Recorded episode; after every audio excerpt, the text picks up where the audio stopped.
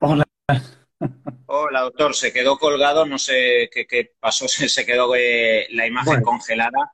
A ver, son, estábamos. sí, ¿Me, son me escuchas bien, no? Sí, yo te Vale, escucho bien, sí, sí, sí. vale, vale, pues bueno. eh, vale, a ver, sí, estabas, estabas hablando de que bueno, eh, intentáis siempre eh, que la persona evidentemente tenga su libertad y tenga su capacidad para escoger definitivamente cuál tiene que ser su dieta. Y bueno, yo creo que yo creo que no debemos de ser muy reduccionistas ni de ni definitivamente eh, esclavizar a una persona a la hora de eh, sí, que no debemos de ser. ¿Sí? ¿Me escucha, doctor? Ahora sí, sí, sí, Sí. perfecto. Vale, sí, que yo creo que eh, por eso creo que es muy importante no ser reduccionista y tampoco se, eh, hacer que el paciente se haga esclavo de la dieta, porque luego al final es que eso también va a suponer un, un desgaste emocional, una ansiedad y un impacto luego en todo su, su proceso neuroendocrino. Correcto.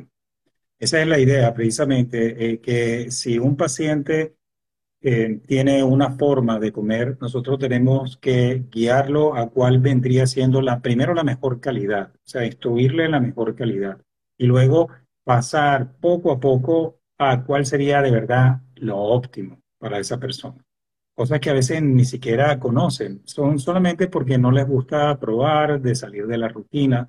Y hay muchos alimentos, siempre hablo del mundo vegetal, por supuesto, que tiene una variedad pero infinita de, de- de cosas. Entonces, nunca, es que nunca lo habían pensado, oye, esto nunca lo había probado y resulta que son eh, elementos fundamentales para ello. La, la dieta y la nutrición son igual como el ejercicio, son que sí. O sea, no puedes decir "Mm, lo hago, no lo hago o sigo con la rutina. Y lo que tenemos que evitar siempre es de, por lo menos en lo que se pueda, es comer comida basura, comida rápida. ¿quién no ha entrado en una de estas comidas rápidas? Yo también he entrado, o sea, pero que no haga parte eso de una, una rutina casi diaria, porque estamos, ahora no lo sentimos mucho, sobre todo personas por debajo de 40 años tienen mucha hormona de crecimiento. La hormona de crecimiento es como mamá, que cuando tú te vas y has dejado la habitación hecho un asco, ella te la arregla y regresa y tienes la comida caliente en la mesa, ¿verdad? Pero después de los 40 años ya no te queda hormona de crecimiento. Y eso está solamente en la posibilidad de los antioxidantes que fabrica tu célula por la buena nutrición que tú le has dado. ¿Entiendes? Entonces, por eso haz un fideicomiso de salud. O sea, para que tú tengas dinero en el próximo futuro, eh, tienes que comenzar ahora.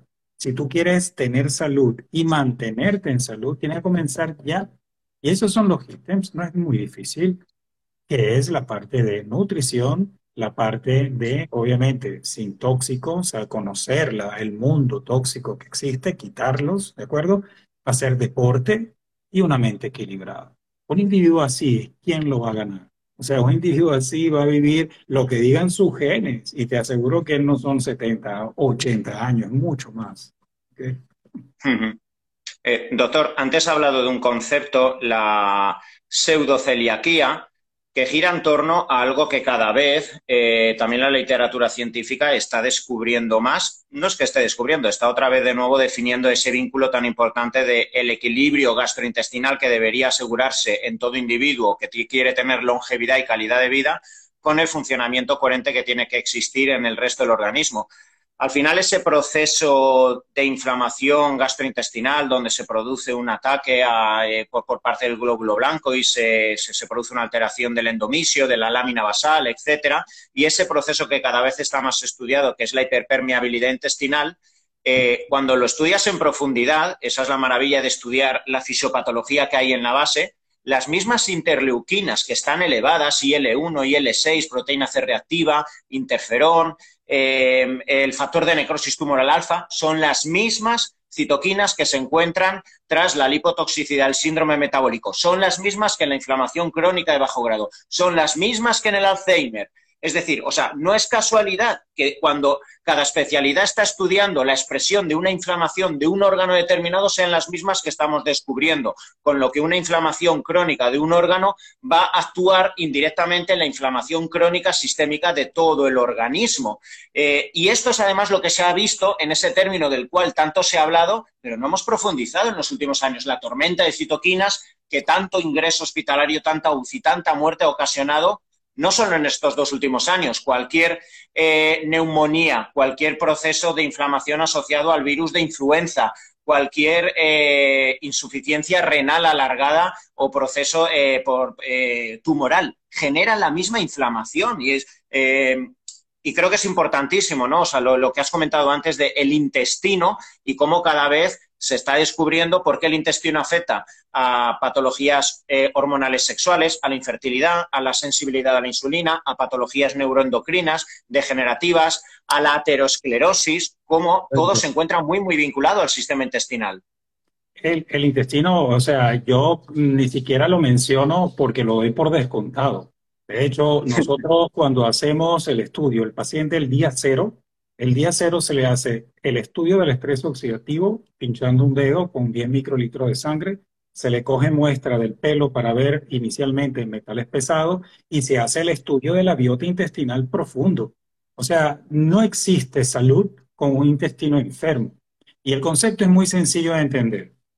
Eh, vamos a ver, la vida y la muerte pasa por la función del sistema inmune. El sistema inmune es el gran controlador de los que entran, bichos que entran, y de que nos haya salido una rosquilla quemada, es decir, una célula cancerígena. Entonces tiene que estar pendiente de todo. Pero ¿quién le da la orden al sistema inmune?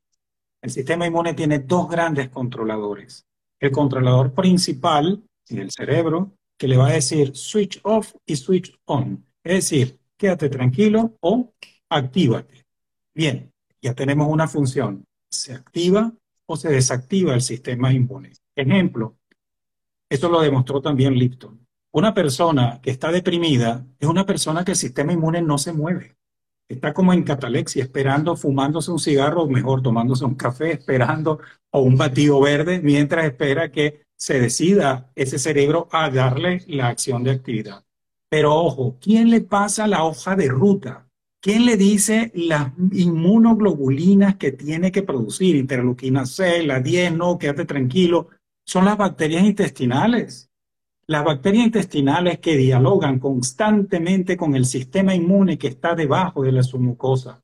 El glóbulo blanco no puede pasar, pero mete como un bracito, eso se llaman células dendríticas, y van atrapando aquella, aquella molécula que ha sido procesada por dos bacterias que se llaman señalizadoras, el Enterobacter y la Escherichia coli. Ellos procesan, son grandes procesadoras. Cualquier cosa que entra lo comienzan a desmenuzar como si fueran Lego.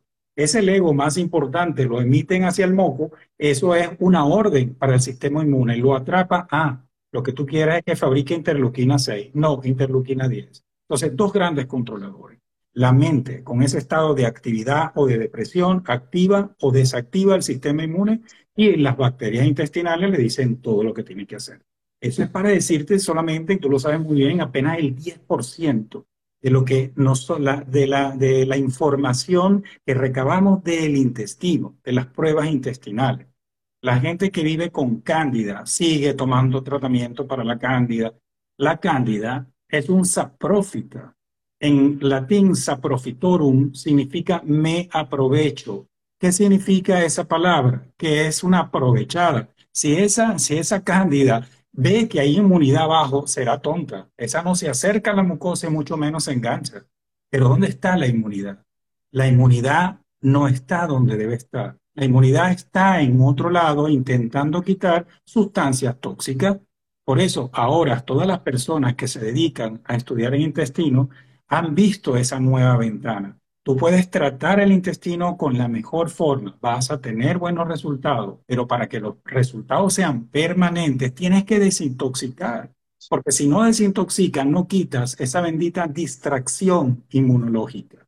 Tú quitas el tóxico, la inmunidad vuelve a donde tiene que estar y como te digo, se comienza ese maravilloso diálogo entre inmunidad, bacterias intestinales y obviamente la cándida se retira, los poros se cierran y tenemos uno de los tipos de síndrome intestino permeable, que es el mecánico, que desaparece.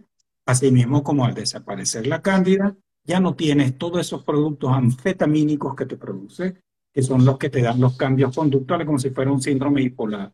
estoy súper excitado, eh, hasta con taquicardia, y después estoy como cansado y con hambre de dulce, porque claro, ¿qué te pide la cantidad? No te pide un chuletón, te pide un croissant, te pide azúcar, te pide carbohidratos, ¿cierto? Pues eh, esa es la realidad, o sea, eh, nosotros no podemos concebir que un médico moderno la primera pregunta que no le haga a su paciente dice, señora, ¿cómo, señor, ¿cómo va usted al baño? ¿Cómo son las heces? Eh, no, ¿Va bien? No, es que yo voy, yo voy regularmente o con regularidad. Resulta que la regularidad es una vez a la semana.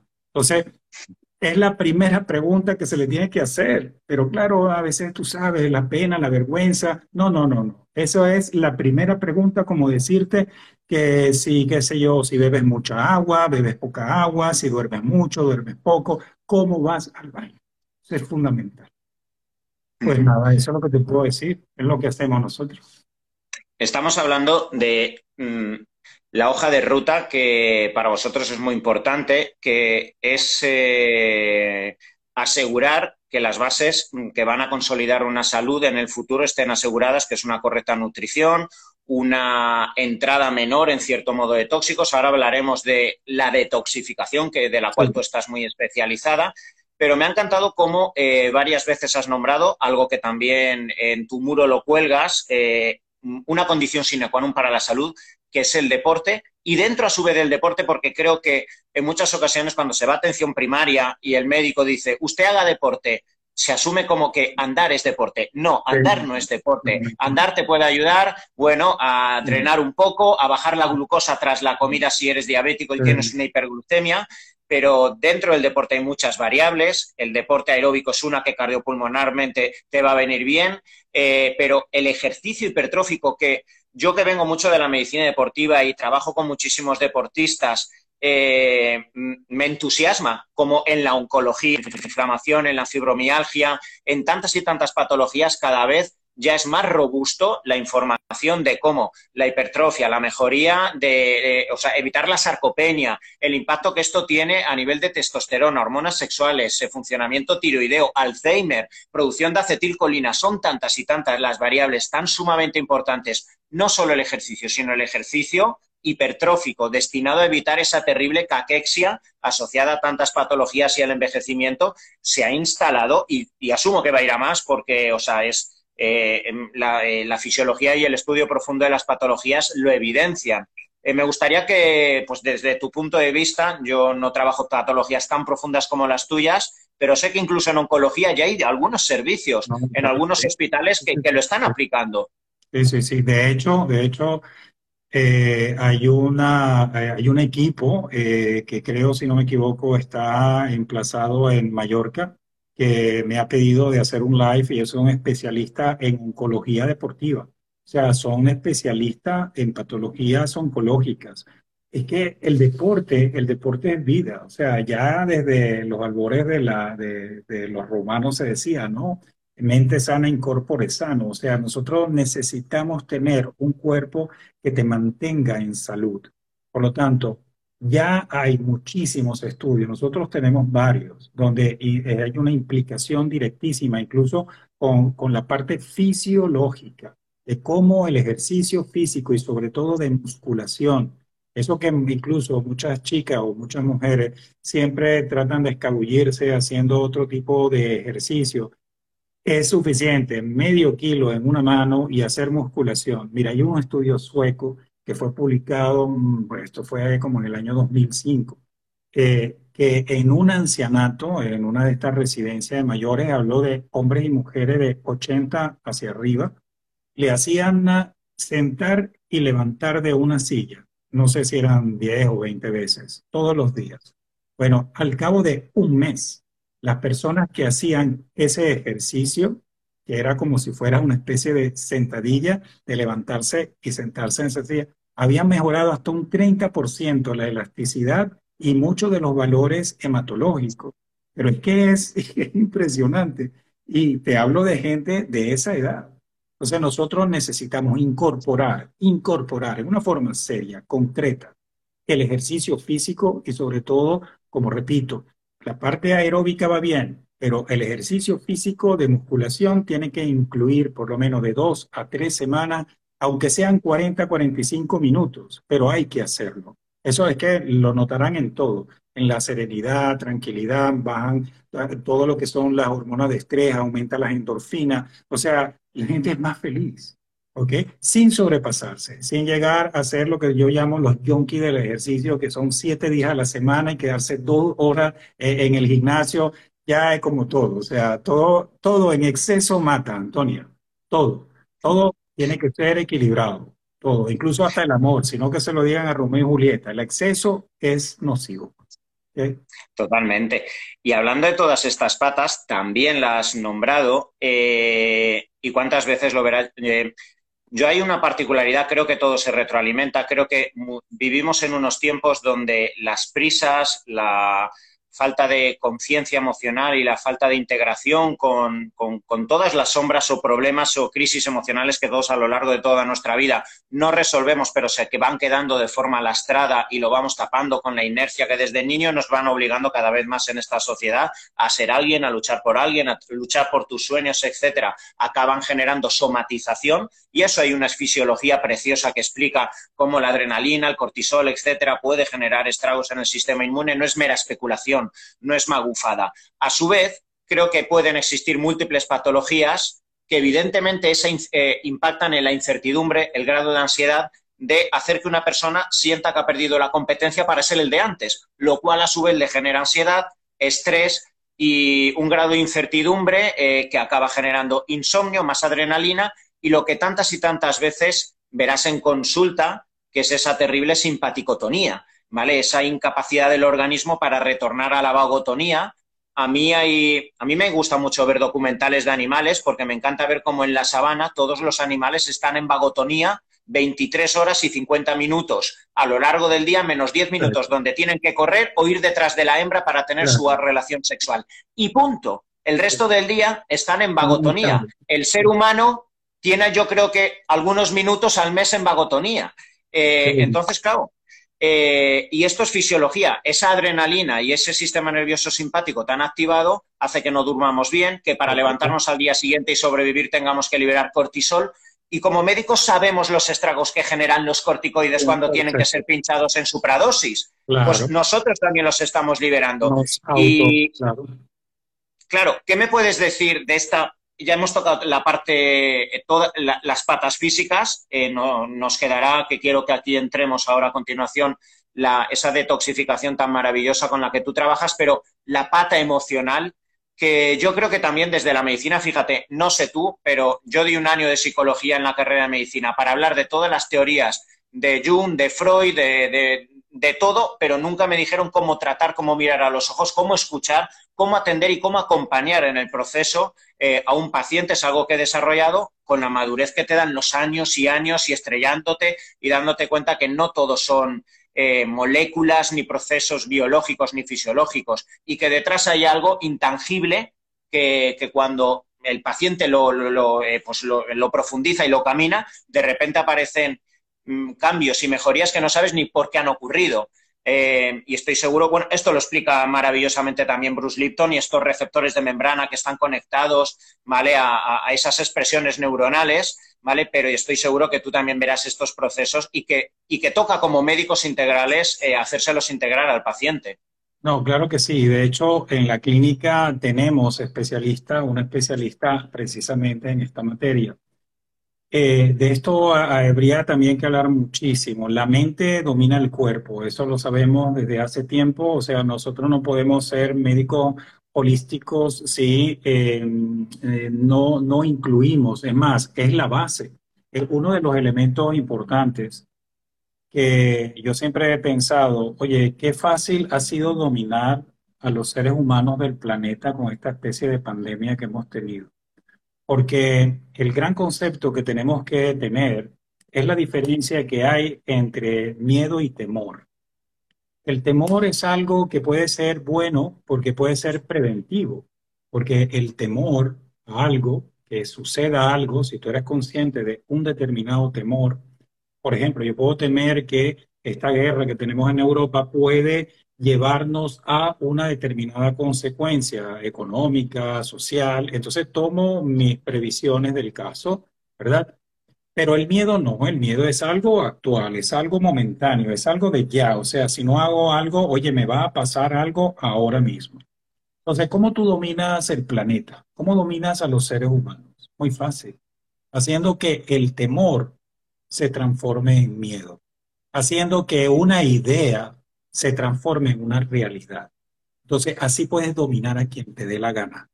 Eso te hace ver lo susceptible que somos de medios como la televisión, como la radio, etcétera, que te van inculcando estas determinadas, digamos, ideas. Entonces, por supuesto, si nosotros, si nosotros somos conscientes de ellos, tenemos que ser conscientes también de lo contrario, el poder que tenemos.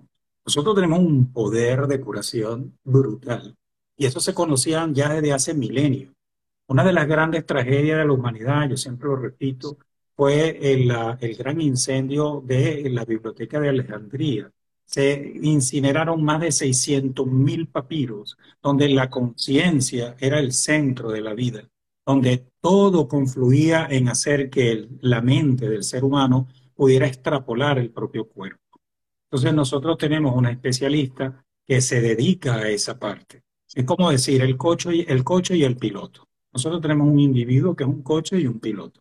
Yo, mi, mi, parte es la parte más mecánica, o sea, yo veo la parte del coche, o sea, si, si te hace falta esto y lo otro, cambiamos esa pieza, me, mejoramos y te lo pongo listo. Pero ¿de qué me sirve que yo te ponga el coche a punto para que después el piloto se quede ahí aparcado y no sepa ni siquiera dónde ir? Tenemos que verlo en conjunto. Y por eso es que hacemos toda una serie de estudios, tenemos este especialista que es la que se dedica a hacer que, para simplificar, que las emociones funcionen para ti y no en contra tuya.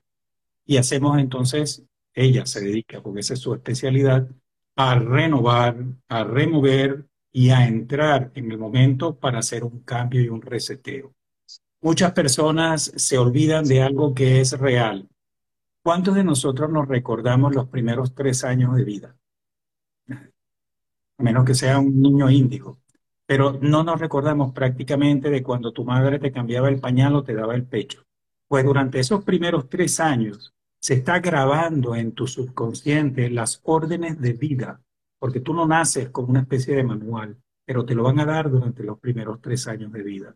Y nosotros de forma inconsciente hacemos lo que normalmente hace nuestra familia, nuestros padres, nuestros tíos, el, núcleo más íntimo. O sea, seguimos actuando de la misma manera que ellos, comiendo de la misma forma, eh, pensando y resolviendo los problemas como ellos lo resuelven. Entonces, por supuesto, Antonio, o sea, ningún médico que pueda tener una clínica que podamos hacer analíticas profundas celulares, desintoxicaciones, nutriciones, tiene, va a saltarme el proceso de la parte mental. Fíjate que Séneca, el eslogan de nuestra clínica, es una, una frase que dijo Séneca hace más de dos mil años. La voluntad o las ganas de curarse es la mitad de la curación. ¿Qué te está diciendo? Lo que ya sabemos, es que la mente lo domina. Los demás son, oye, fortuito, fortuito, el, la epigenética, ¿qué es fortuito? Oye, no teníamos que vivir con esta contaminación. Esto no tenía que haber sucedido nunca, pero existe. Entonces tenemos que hacer algo. Pero la mente sigue el dominio y nosotros tenemos que ayudarlo a encauzar, porque mucha gente vive en ese miedo constante, ese miedo. Y esa, te voy a decir, Antonio, es la parte más difícil que tenemos nosotros en la clínica cortar ese círculo vicioso y hacer que esa persona o sea, aflore a la vida. O sea, no tenemos tiempo que perder. ¿Qué vas a estar perdiendo el tiempo tú, chica o chico de 20, 30 años? ¿Qué, qué, qué, me pasa? ¿Qué no me pasa? No, si hay un componente bioquímico no hay problema. Eso se soluciona, eso es fácil. Pero tú tienes que poner de tu parte. Si tú, tú quieres curar, te puedes curar. O sea, así de sencillo. Volviendo a la parte tangible de la cual hemos hablado, no deberíamos haber caído, pero vamos a acabaremos con este tema, pero bueno, nos dará para entrar en profundidad, eh, porque sé que llevas muchísimos años, 20 años has estado hablando de esa necesaria detoxificación y me gustaría que realmente hablaras en profundidad de cuál es el panorama actual, ¿vale? Cómo la, eh, la carga de metales pesados, hidrocarburos, eh, toda la carga de toxicidad que realmente las capacidades endógenas de autofagia, de toxificación hepática, etcétera, los antioxidantes endógenos que tenemos no dan para exponernos a esa carga creciente de acumulación de metales pesados y tóxicos. Eh, explícanos realmente cuál, cuál, es la realidad actualmente que estamos viviendo en Occidente en cuanto a la carga de metales pesados y otros tóxicos. Eh, bueno, como te comentaba, Antonio, los tóxicos están presentes, como he dicho en, otro, en otras ocasiones. Esto tiene un punto de inicio, sobre todo cuando se habla del mercurio. Hay muchos tóxicos, mercurio, aluminio, plomo, arsénico, níquel, cadmio, tenemos de todo, incluso torio, talio y radio, que ellos cuando hay eh, partes freáticas, hay agua, producen el gas radón que ya está sustituyendo al cigarrillo como primera causa de cáncer pulmonar. Todavía está en el segundo, en el segundo lugar, pero ya lo va a sustituir. En fin, vivimos con tóxicos. los tóxicos comienzan, la, gran polución comienza en los años 70, exactamente en el 73, cuando eh, la OPEP cuadruplica el precio del petróleo y obliga a los países a utilizar el carbón para producir energía. Y eso estoy hablando desde Noruega, pasando por Reino Unido y Alaska y Canadá. O sea, estamos hablando de casi todo el planeta. Estamos hablando de que al, inicio de los 80, ya pasan como unos 5 o 7 años, entra eh, la comunidad eh, económica mundial con fuerza China y obviamente las necesidades energéticas son brutales. Se multiplica por 50 veces la emisión de eh, vapores de mercurio por la combustión del carbón. Entonces, pero a, todo esto existen muchísimos otros metales que están en el día a día. O sea, por ejemplo, el aluminio. Todas las veces que te tomas un café que tenga cápsulas de aluminio, estás ingiriendo partículas de aluminio. Y hay un estudio publicado hace unos 8 o 10 años donde decía que si tú después de tomarte esa cápsula vas y te cepillas con una pasta dental que tenga flúor, el flúor que te vas a tragar favorece la absorción del aluminio. El aluminio la causa número uno de Alzheimer. El mercurio se lleva la, la, palma de, todo lo que puede hacer. Estamos hablando de eh, ictus e infarto por obstrucción arterial, produce reducción y obstrucción de las arterias. Eso lo descubrió Parinande en el año 2005 de la Universidad de California, ratificado por la doctora Mercedes Alaicé de la Universidad Autónoma de Madrid. Por lo tanto, está clarísimo. Luego tenemos, bueno, el arsénico te produce cáncer de piel, cáncer de pulmón, cáncer de colon, caída del pelo, problemas hepáticos. El níquel se relaciona con la psoriasis. El, eh, que es muy interesante porque muchas personas dicen, oye, eh, doctor, ¿por qué yo tengo tanto titanio? Dice, yo no tengo una prótesis, no tengo un implante de titanio. ¿Dónde viene? Viene de todos los productos que has ingerido que tenga un color blanco, que puede ser un chicle, que puede ser una aspirina. Bueno, la industria farmacéutica ha utilizado el óxido de titanio hasta que la, la OMS en diciembre ya por fin decretó de que no podían utilizarlo más, porque es un blanqueador. Y no te has tomado un ibuprofen solamente en tu vida, te has tomado cientos. Entonces ese óxido de titanio se acumula y tú puedes producir alergia a largo plazo y se relaciona con la, eh, el mieloma múltiple. Eh, ¿Qué otra cosa puede producir el mercurio? Pues produce hipotiroidismo autoinmune y esclerosis múltiple. En fin, ya existe como una especie de listado. ¿Qué se puede hacer y qué es lo que está sucediendo? Vamos de mal en peor, porque lamentablemente es así. O sea, mm, la industria tiene, eh, tiene que producir alimentos y la industria, por ejemplo, agrícola, eh, utiliza pesticidas, fitogámicos, herbicidas, utiliza todo tipo de, sustancias para tener la, la mayor producción posible. Entonces, el Estado trata de controlar, pero te controla puntualmente la cantidad que pueda tener, pero tú no sabes cuánto tú de ese producto has consumido. Y ahí entra el truco o el detalle personal, que es el gen MTHFR.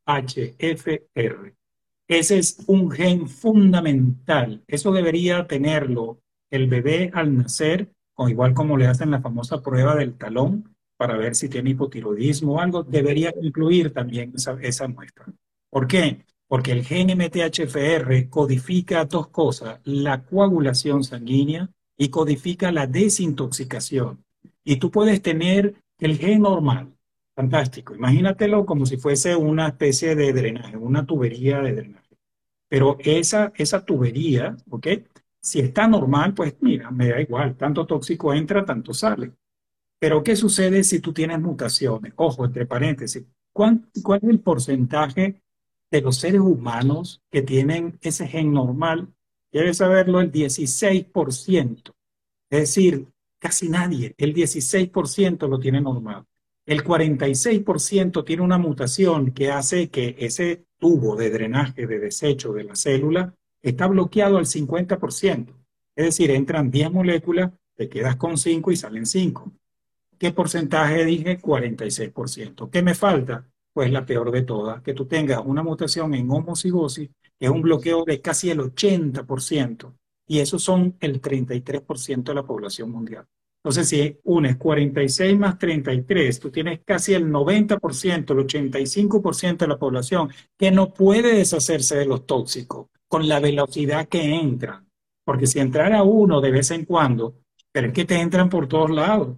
O sea, lo que comes, lo que tocas, lo que, lo que bebes, lo que inhalas, lo que te pones como productos de belleza, lo que te colocas como productos de aseo personal. O sea, está la, la, la ropa que tiene tintes, o sea, yo tengo imágenes del año 2008 de eh, Greenpeace que estaban haciendo un piquete frente a la Walt Disney, donde tenían ellos las camisetas, todas esas para niños con todos los Mickey Mouse, etcétera, y revelaban los tóxicos presentes, plomo, mercurio, níquel. O sea, es impresionante, la ropa está llena de tóxicos, metales pesados, y también plásticos y también hidrocarburos y que se inhalan. Con un ejemplo, mira, en el pasado, cuando la gente fumaba mucho más que ahora, yo me recuerdo que era habitual que tuvieras a un, individuo con su corbata toda quemada, quemada de la colilla de cigarrillos que salpicaban sobre la corbata. Eso no se quema nada, ya la ropa no se, queda más, se quema más, porque tienen filtros filtros que evitan que se queme, filtros que se evitan que se ponga amarilla, que, que se deteriore. Esos filtros son plásticos que se absorben, son hidrocarburos. Hay un estudio que hizo el profesor Olea, el director de toxicología de la Universidad de Valencia, que es muy interesante. Él revela que las chicas que trabajan en las tiendas, que esas que abren cajas que vienen de China, que tienen muchos plásticos, son las primeras y las principales que tienen trastornos neuroendocrinos por inhalar esos derivados del petróleo. Son derivados del petróleo, o sea, microplásticos. Ni hablar del mercurio de los peces. Tenemos que hablar también de los plásticos que tienen. Cualquier ser humano que tenga ahora mismo unos 40 o 50 años, eso es otro dato que ha mandado la gente de Greenpeace, tiene un promedio, una tarjeta de crédito de plástico dentro de su cuerpo. Es una locura. Estamos hablando de 8 o 10 gramos de plástico. Esa es una locura. Y es así. Y existen dos tipos de técnicas para poder quitar tóxicos metálicos o no metálicos. Antes de la retirada y el tratamiento nos están preguntando mucho, Marcos, eh, ¿Qué tipo de pruebas? O sea, realmente, o sea, ¿qué tipo de pruebas hay que hacer para determinar realmente? Aquí, además, habrá múltiples tipos de pruebas con diferentes sensibilidades, eh, fallos, etcétera. ¿Vale? Entonces, ¿cuál, es el tipo de pruebas que sueles tú incluir a tus pacientes para determinar de forma fidedigna eh, si hay mercurio, si hay tóxicos, hidrocarburos, etcétera? ¿Cómo, ¿Cómo lo sueles hacer? Normalmente nosotros hacemos un estudio directamente en Estados Unidos. Eh, ah. trabajando desde hace 30 años con esta empresa americana que es la que le da servicio incluso a las Fuerzas Armadas. Ellos son los que detectan sustancias tóxicas a nivel mundial. Tienen una referencia de centenares de millones de pacientes enviados. Y nosotros, te digo, no tenemos, tenemos 30 años. Antes de venir aquí a España, estábamos en América y ya con 10 años de experiencia ya nunca nos han fallado. Y, utilizamos es con muestra, de sangre? ¿O con muestra de sangre capilar? Es, un, es un mechón de pelo, que puede ser un mechón de cabello de la nuca o puede ser vello del pubis rasurado. Eso se envía a Estados Unidos. La empresa que nosotros nos sirve, y ha sido una empresa que de verdad ha cumplido, y es muy rápida porque en 15 días tienes el resultado, se llama Suplementos Médicos Europa, SM Quantum. Y ellos son una empresa que de verdad, eh, te digo, da el servicio de todos los tóxicos que queremos. Eso es para los metales pesados. Para los tóxicos no metálicos igualmente nos servimos de Estados Unidos, que son los que tienen mayor experiencia en los que son tóxicos metálicos no metálicos. Esta es una muestra de orina, pero no sirve cualquier muestra, o sea, no sirve cualquier estudio. te voy a explicar por qué. ¿Por qué nosotros nos servimos de, de esa empresa? Servimos de esta empresa porque ellos utilizan lo que se llama espectrometría de masa. Eh, ¿En qué consiste? Mientras que otras empresas utilizan técnicas que son de, eh, de diluyentes, o sea, hacen diluciones, porque sabes que el cabello es como si fuera una cebolla que tiene las capas de queratina. Entonces ellos disuelven y hacen no sé cuánto y hacen técnicas de tipo eh, eh, fotométricas más que todo. Entonces, esos no son en realidad muy fidedignas. Nosotros lo hemos comprobado, hemos aceptado esos estudios, hemos hecho el nuestro y hemos comprobado una gran diferencia.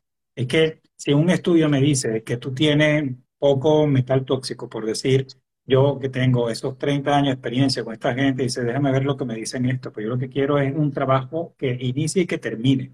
No puedo hacer que a mitad camino te haga un estudio y dice, ay doctor, pero a mí me ha quedado un montón de metales tóxicos. Eso no, eso no puede ser. O sea, los estudios que hacemos nosotros son de altísima calidad.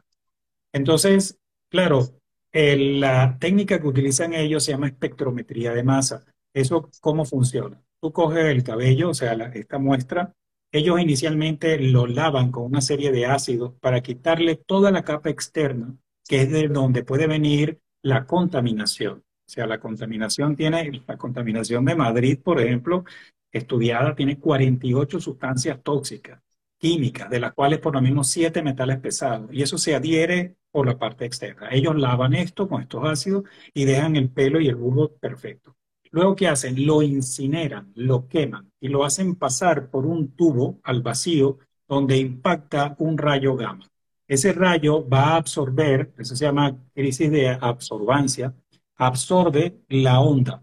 Y eso te va a decir, a según de la onda que absorbe, el tipo de mineral o metal que es. Bien, esa es la misma técnica, la misma que utiliza la NASA para saber que, te digo, que en Plutón hay, por ejemplo, hierro o magnesio. O sea, ellos utilizan esto porque es el mayor nivel de asertividad. Son equipos muy costosos y que yo tenga entendido, a nivel privado existen dos, por lo menos desde que nosotros trabajamos con ellos. Pueden que haya más, uno en Reino Unido y otro en Kentucky. Es un aparato que cuesta más de un millón de dólares y son pocos los laboratorios que invierten en una tecnología que usamos en poco. Bien, esa misma empresa también hace los estudios de los no metálicos, pesticidas, plásticos, hidrocarburos y, bueno, el, el pesticida por excelencia que es el glifosato. También hacemos estudios de micotoxinas de las humedades, que son las que te pueden producir la fatiga crónica, migrañas, crisis de, de alergia de todo tipo.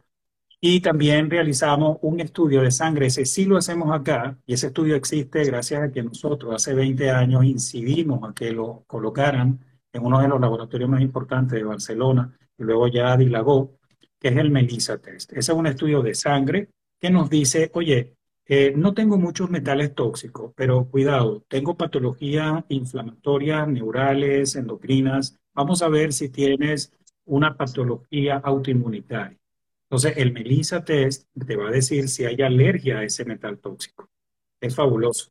Fabuloso. Nosotros lo hemos hecho gracias a esto es, una, es, un descubrimiento sueco, es una técnica sueca que nosotros tenemos el orgullo de decir que lo hemos traído en el año 2003 aquí a España. Eh, nos da una referencia tremenda para esos pacientes que tienen pocos tóxicos pero tienen mucha sintomatología. Y un ejemplo, hay una chica que me llega, por decirte, ¿no? Que me dice, doctor, eh, me salen a veces ronchas, eh, estoy cansada, todos los síntomas típicos de fibromialgia, fatiga crónica, pero además de eso tiene eczema, tiene dolorcitos articulares y un detalle, cuando tú les preguntas, oye, ¿qué tal si te pones un pendiente? Ah, no, no lo puedo usar porque me sale una roncha o se me inflama, listo, eso es una alergia al níquel. La alergia al níquel es el que se relaciona precisamente con la psoriasis. Bueno, nosotros hemos tenido casos, y me recuerdo de una chica de unos 22 años, que tenía una psoriasis en grado 3, pero era brutal. Pero la chica que tenía, como decíamos antes, la mente, que además de tener una cantidad de níquel y una alergia que en mi vida había visto una alergia tan potente al níquel en, en este estudio que te comento. Era una chica que tenía conflictos con la madre, que se había separado y todo. Se fue resolviendo una y otra. Bueno, en, ocho meses esta niña lo que me quedaba era apenas una ronchita del tamaño de una moneda de 10 centavos. O sea, pasó a ser una, una niña que no podía ir ni a, la playa porque no se quería quitar la ropa a tener una vida completamente normal. Entonces, todas estas cosas es interesante que nosotros sepamos que sí se pueden estudiar, pero como son cosas raras, son cosas que no se conocen, son cosas que la medicina tradicional eh, tuerce la boca, pues entonces estamos obligados a que a hacerlas en el exterior que tienen una data y una experiencia de decenios. Déjame decirte que donde nosotros, esta empresa donde nosotros, eh, digamos, enviamos las muestras, tiene cerca de 45 años haciendo estudios. O sea, nosotros comenzamos con ellos hace apenas 30. O sea, esa es la realidad. Hay pocos estudios, en cambio, por ejemplo, fíjate que el estudio de la biota, nosotros lo hacemos aquí, pero es un estudio que está avalado por el grupo AMT alemán. Es uno de los grupos más importantes del mundo. El grupo AMT, para darte una idea, hace 72 años descubrió la Escherichia coli. O sea, ellos son desde ahí en adelante, siguieron todos los descubrimientos. Ese es el grupo más importante que hay. Nosotros no, siempre lo mejor. No, ¿por qué? Porque no queremos que el paciente ni pierda tiempo ni pierda dinero haciendo el estudio que hay, que no me, no sé, no me cuadra con tu patología. No, no, vamos directo. Eso es y eso va. Y finalmente, el tratamiento, ese tratamiento tan anhelado que tantas personas desean, que estoy seguro que hay diferentes formas, ¿vale? O sea, la quelación, quelantes intravenosos, quelantes también que no tienen por qué ser intravenosos, el tipo de alimentación, eh, por el pescado nos estaban preguntando muchas personas. Eh, bueno, ¿cuál es esa hoja de ruta y las recomendaciones en todos los diferentes ámbitos para conseguir esa desintoxicación global? Sí, bueno, nosotros como te comento, Antonio, eh, intentamos siempre no ser lo más preciso que se pueda. Es decir, eh, no, no nos gusta nunca eh, hacer algo igual para todos porque eso en MZK no existe. O sea, tú eres tú, ella es otra, es otra, es otra. Tenemos que investigar qué tipo de tóxicos tiene. Basado en eso, planteamos. Pero hay que tener un concepto. Si bien existen determinados nutrientes que siempre oigo por ahí, la clorela, el cilantro, esos son bien, pero no son quelantes. O sea, ¿qué es un quelante? Un quelante es una sustancia química, suele ser un aminoácido que tiene un poder electromagnético tan potente que logra atrapar el metal y arrancarlo, como si tú lo tuvieses en la membrana celular, eso lo tendrías pegado como si fuera un imán, y yo tengo un imán más potente que el tuyo y te lo arranco. ¿Cuál es el imán que utiliza la célula? O sea, ¿cuál es, ¿por qué son tan malos las sustancias tóxicas? Porque tienen una afinidad brutal a qué? Al azufre. Resulta que las moléculas que conforman la célula son estructuras de ácidos grasos, pero para que un ácido graso, pon una molécula de colesterol de una a otra, necesita lo que se llama disulfur bridge, es decir, puente de dos moléculas de azufre. Y el azufre está hecho por la naturaleza y lo utiliza el hígado para producir lo que, o para realizar lo que se llama metilsulfatación. La metilsulfatación es atrapar el tóxico y cuidado, aquí me lo tengo, vamos a expulsarlo y de aquí lo llevamos a la orina, ¿verdad? Y lo eliminamos. Entonces, la metilsulfatación es la base de la quelación. Ok pero yo tengo un aminoácido más potente que el azufre y logro arrancarlo, atraparlo, me lo llevo al hígado, él le coloca una capa de azufre, ahora sí me voy a la orina para expulsarlo. Bien. Ahora, si ese es el quelante, ¿qué es la clorela y qué es el cilantro? Eh, para nosotros son como esponja, como barrendero, que si se consiguen algo por el camino, lo atrapan. Está muy bien para tomártelo antes y después de haber comido algo de pescado, pero cuidado, experiencia personal de los últimos dos años. La clorela actual le han hecho algo. O le han cambiado la concentración, o, sea, la cantidad que están colocando por cápsula, algo está pasando, pero no me está dando el resultado que en el pasado. porque la clorela nosotros la utilizábamos mucho en pacientes que ya habían terminado y le decíamos, mira, ya estás limpia, ya no tienes tóxico, ahora, ¿qué hacemos cuando te quieras comer el pescadito? Pues te tomas dos cápsulas de clorela una media hora antes y una o dos cápsulas de clorela una o dos horas después. Eso no me está sirviendo y hemos cambiado completamente a otro, que es un quelante natural, pero quelante de verdad, con mayor potencia. Entonces, eh, ¿qué es lo que tenemos que tener en cuenta? Que estas clínicas, como las clínicas que tenemos nosotros, en Estados Unidos hay muchas, o sea, eh, tenemos la de Nuevo México, la Diamond Clinic de, de Baja California, hay muchísimas clínicas que hacen más o menos lo que hacemos nosotros, pero en quelación es muy parecido. ¿Por qué nacen estas clínicas? Te tienes que hacer la pregunta. Porque si tú tienes, fíjate, el pez que se muere de la cola, si tú tienes tóxico, tienes lo que dijimos antes, desviación inmunológica. Si esa inmunidad se desvía, tienes sí o sí cándida. Pues resulta que si tú tienes cándida e inicias una quelación por vía oral, te podemos garantizar que el más del 80% del quelante es destruido, neutralizado por la cándida. Es decir, que no estás haciendo nada. Entonces, por eso es que nacen estas clínicas, para hacer quelaciones intravenosas, ir quitando tóxicos y cada quelación que tú hagas es un lote más de inmunidad que regresa al intestino, que ella es la que se va a ocupar de que se retire la cándida.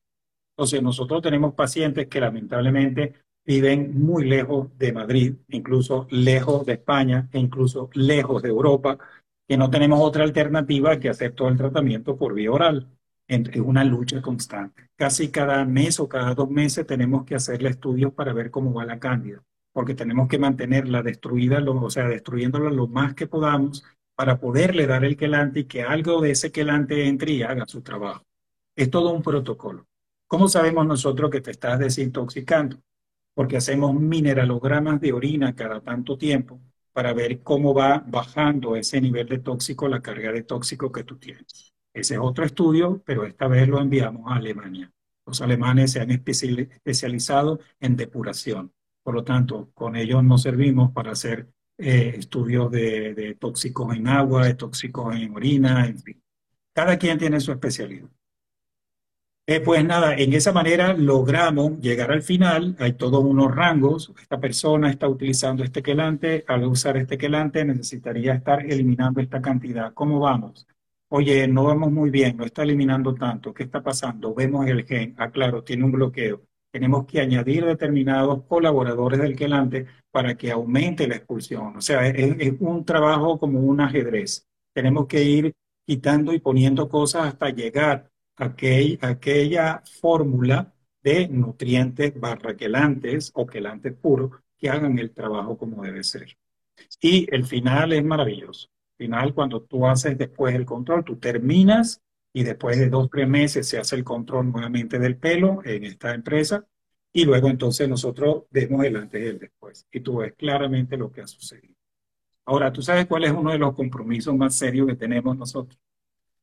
Es el compromiso de que la gente no puede o no debe, porque poder puede lo que, hacer lo que le da la gana, pero no debe comer pescado durante el tiempo en que nosotros actuamos. Cualquier pescado.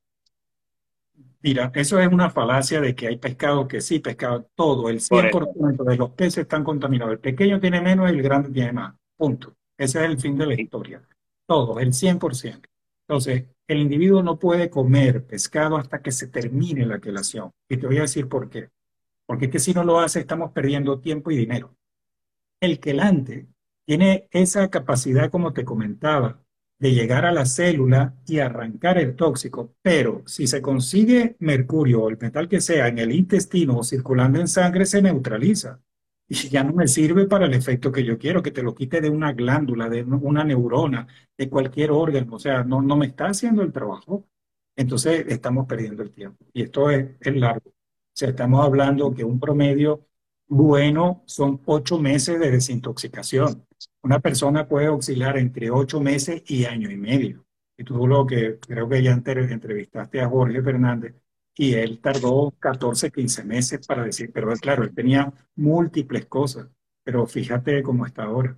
Y, y él, él es el ejemplo visible porque es un, personaje carismático, que todo el mundo lo quiere y lo conoce, pero tenemos muchísimos casos que son así.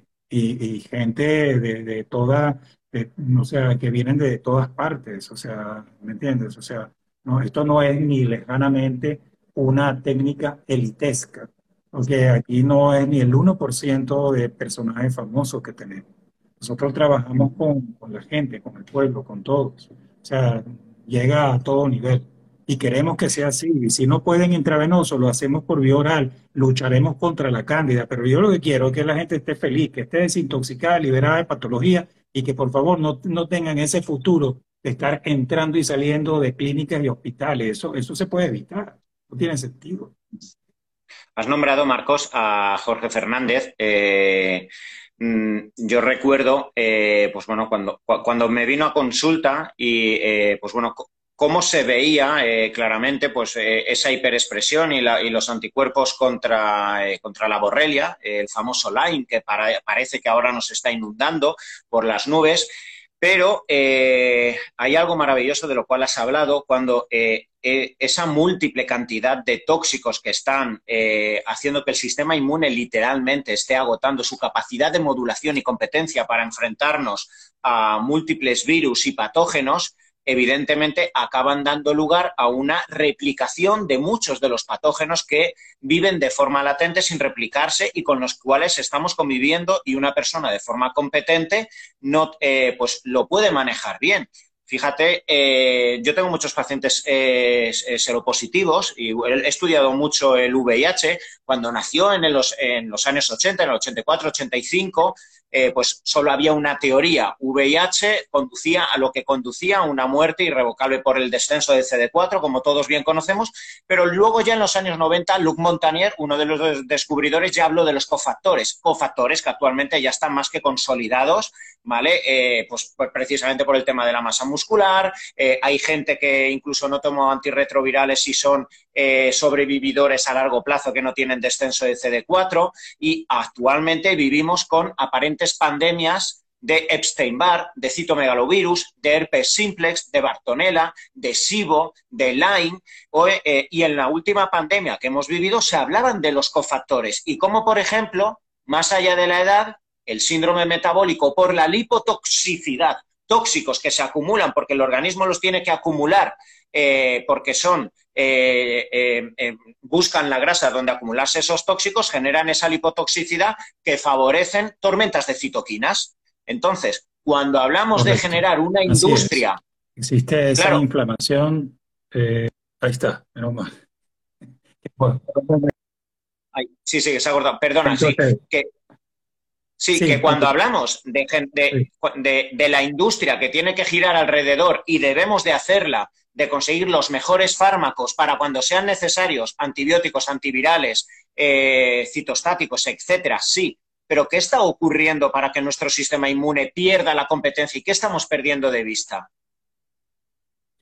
Es, en realidad, eh, como te decía antes, la vida y la muerte pasa a través del sistema inmune. Todo lo que fastidia el sistema inmune va a tener sus consecuencias y todo pasa por grandes distracciones. El sistema inmune no se vuelve loco porque le da la gana para producir una patología autoinmunitaria. Mira, Antonio, existen solamente dos cosas que pueden entrar en la célula, entrar en el núcleo, fastidiarlo y producir dos cosas, o una mutación celular que puede inducir el cáncer o morir.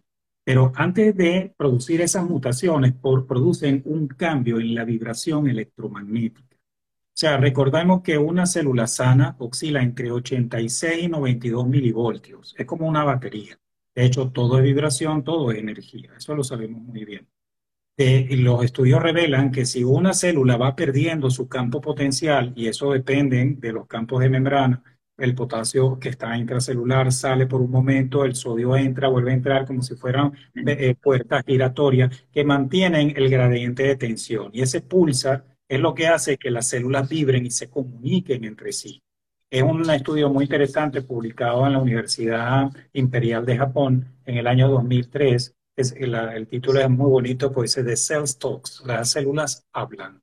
Y es cierto, las células hablan, se comunican a través de ese pulsar electromagnético con el sistema inmune que las reconoce. ¿Qué pasa si una célula pierde energía? ¿O qué pasa si una célula tiene sustancias químicas tóxicas? Que cambia, esa, se distorsiona esa vibración electromagnética.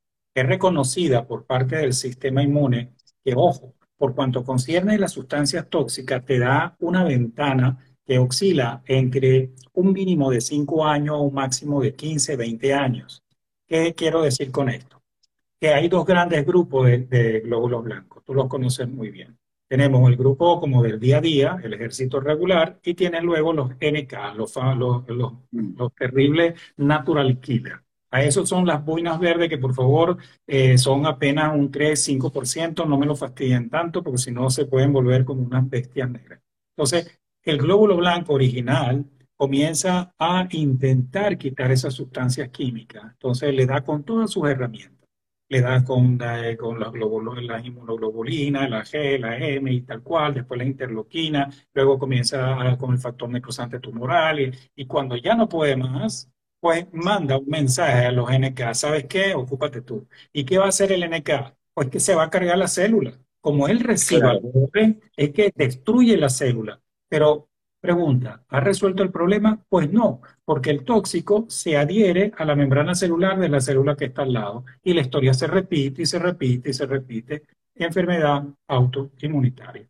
Y cuidado que aquí estás hablando de esclerosis múltiple, lateral amiotrófica, el Sjögren, lupus eritematoso, la propia diabetes, o sea, prácticamente muchas de esas enfermedades autoinmunitarias que la damos por descontado de que es por genética, es en realidad por epigenética porque me han chinchado el sistema inmune. Entonces, Y ahí es donde de forma colateral, perdona Marcos, podemos descubrir aparentemente eh, un Epstein-Barr que está replicando y, damos antivirales en esa confusión. Correcto, y fíjate lo que pasa precisamente con esto. Nosotros convivimos con el enemigo. Nosotros tenemos un puñado, por lo menos cinco, bueno, dos que son de la misma, son todos de la misma familia, que son del grupo herpes. Tienes el herpes 1 y el herpes 2. Tienes el Epstein-Barr de la mononucleosis, el citomegalovirus y el varicela zoster. Ok. Eso se han repartido tu cuerpo y mi cuerpo en una forma muy estratégica. Tú tienes el Epstein-Barr que está en la cadena laterocervical del cuello, en el vaso y en el hígado. Tienes el citomegalovirus que invade todos tus músculos, incluyendo el músculo cardíaco. ¿ok? Luego tenemos el varicela zoster, que una vez que te haya dado varicela, pues se aloja en los ganglios que están paravertebrales cerca de la médula y finalmente tenemos el, el virus, eh, ¿cuál me falta? Me falta uno, ¿no? El, el, Epstein-Barr te dije, citomegalovirus, varicela zoster y el herpes urido. Y, los el herpes uno, es el uno que tenemos en la mucosa oral y el dos tenemos a nivel genital. Bien, así se han distribuido en tu cuerpo, pero están latentes, latentes. Ojo que el 80% del sistema inmune hemos dicho que tiene que ir al intestino pero el 20% que queda está circulando, como policías escaneando, escaneando. Y hay un grupo de ellos que se comportan como carceleros. Esos carceleros van a tener a raya todo este grupo de virus. Cuando yo hablo de distracción inmunológica, hablo de los glóbulos blancos del intestino y hablo de los carceleros. Por eso es que es normalísimo para nosotros conseguir reactivaciones virales en una persona intoxicada, igual como tiene hecho polvo la biota intestinal, puede tener una reactivación de Epstein-Barr, una reactivación de herpes, y si ha tenido borrelia, reactivación de borrelia, o sea, de, bueno, de borrelia, bartonella, babesia, de la que fuera, de Lyme. Entonces tú te, te llega un paciente que a nivel biomolecular tiene una cantidad de cosas que digo, si tú no tienes un protocolo ya predefinido, es que no sabes ni por dónde empezar. ¿Entiendes? Y tenemos que comenzar por algún lado. Primero, el estrés oxidativo te indica, esa persona está desnutrida a nivel celular, hay que nutrirla, por vía oral, por vía intravenosa. Esa persona está con una pérdida de energía brutal, tienes que hacer tratamientos para poder mejorar la parte energética. Luego, contemporáneamente, nos llega el estudio de la biota intestinal, vamos tratando intestino y preparando ese individuo para la última fase, que es la fase de desintoxicación. Sobre la marcha, nuestra internista revisa si existe la necesidad de algún estudio más profundizado en un órgano, una resonancia, un eco, un TAC o lo que se necesite. Y finalmente tenemos nuestra especialista de la parte emocional. O sea, vamos pasando por todas las áreas para que el paciente, oye, te salga pero perfecto y limpio en, en la brevedad del tiempo que se pueda, que se pueda a nivel de la lejanía, de la economía de cada quien.